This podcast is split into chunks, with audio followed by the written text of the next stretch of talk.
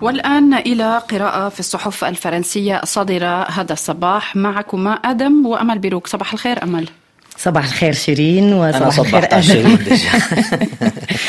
إذا أمل هذه الجولة تبدأينها بأبرز المواضيع التي تناولتها الصحف الفرنسية خاصة حول التطورات في غزة وتبدأينها بهذا العنوان حماس أضعف أضعفت عسكريا ولكنها لا تنحني. هذا في صحيفة لاكروا نعم آدم أشارت الصحيفة إلى أن عددا من قوات الشرطة والإدارة التابعة لحماس عادت إلى شمال غزة خاصة في مدينة غزة وبيت حانون وبيت لاهية وكذلك في مخيمي جباليا والشاطئ للاجئين.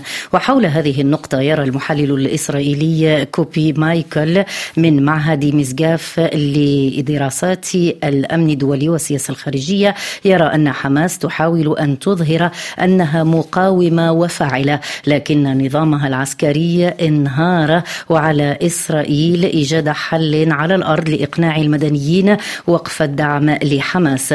مستقبل حماس في القطاع سيعتمد كثيرا على من سيحكم غزة بعد الحرب يقول الكاتب. وبحسب الخبير غيث العمري من معهد واشنطن قادة حماس العسكريين وخاصة يحيى السنوار أصبحوا أقوى من قادتها السياسيين مثل إسماعيل هنية لأنهم يسيطرون على العمليات العسكرية على الأرض ويحتجزون رهائن إسرائيليين. نقرأ في لكخوا.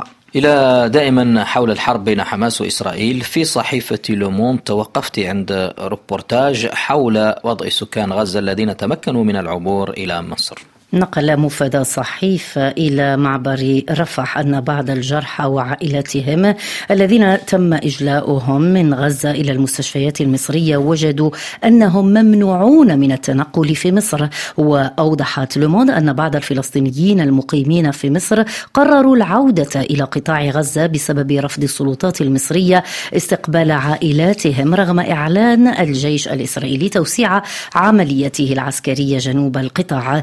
أحمد أحمد قال للصحيفة إن سكان غزة الذين عبروا إلى مصر عالقون بين الحرب وبلد لا يريدهم على أراضيه. وأوضحت لوموند أن أحمد مرافق لزوجته التي أصيبت في قصف إسرائيلي ولكن أولاده ظلوا في غزة وهو لا يعلم أي شيء عنهم وإجلاؤهم حسبه إلى مصر عملية يمكن وصفها بالمستحيلة نقلت لوموند أيضا على لسان رؤى الرؤية النازحة من خان يونس والتي انتقلت إلى مصر نقلت قولها لن أعود إلى غزة من أجل مستقبل أطفالي فنحن لا نريد المقاومة بأي ثمن ولا نريد أن نموت من أجل أفكار أي منظمة لا حماس ولا فتح ولا الاحتلال. نريد أن نعيش هذا كل شيء تقول رؤيا إلى موضوع آخر يتعلق بتونس.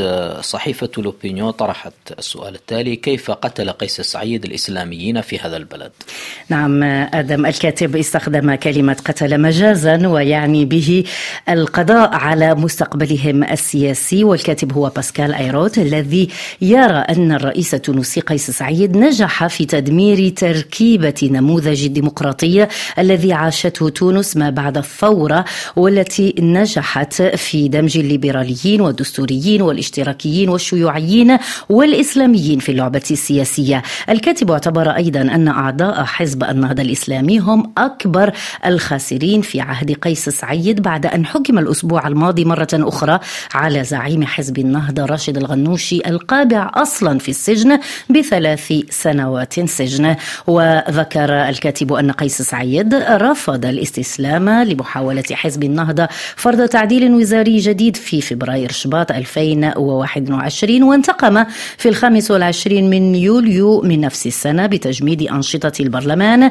الذي جرد رئيسه راشد الغنوشي من كل صلاحياته.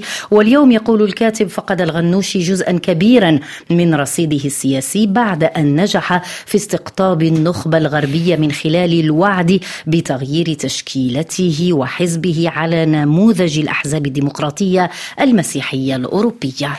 إلى الشأن الفرنسي الداخلي. أخيرا اكتملت الحكومة هنا على حساب الأزمة التي تضرب الأغلبية الحاكمة. هذا عنوان أمل تكرر في عدد من الصحف الفرنسية اليوم. في صحيفة ليبراسيون نقرأ أنه بعد شهر على تعيين جابرييل أتال على رأس الحكومة لا يزال الجحيم يحوم حول رئيس الوزراء الشاب الذي تميز بصراحته وجرأته وأشارت لاكخوا في إحدى مقالاتها إلى أن رفض فرانسوا بايغو رئيس الحركة الديمقراطية أو المدام أو ما يعرف بحزب الوسط في فرنسا رفض الانضمام إلى حكومة جابرييل أتال لأسباب جوهرية أثار اضطرابات داخل الأغلبية وداخل الحزب حزب مودام. صحيفة لوفيغارو شبهت في افتتاحيتها التعديل الوزاري بكوميديا السلطة ويرى الكاتب التعديل الحكومي الضيق الذي أجري الشهر الماضي يرى بأنه انتهى بشكل مؤلم ولم يقتصر الأمر على تعيين عدد قليل من الأشباح والمجهولين على الساحة السياسية حسب تعبير الكاتب بل تسبب في اندلاع حريق داخل الأغلبية كان من الممكن أن تتجنبه الحكومة. أما الضربة القاضية فجاءت من فرانسوا بايغو الذي ادعى أنه لا يتفق مع السلطة التي يسيطر عليها باريسيون معزولون عن البلاد. نقرأ هذا في افتتاحية لوفيغارو كانت معكم أمل بيروك في قراءة في الصحف الفرنسية الصادرة اليوم.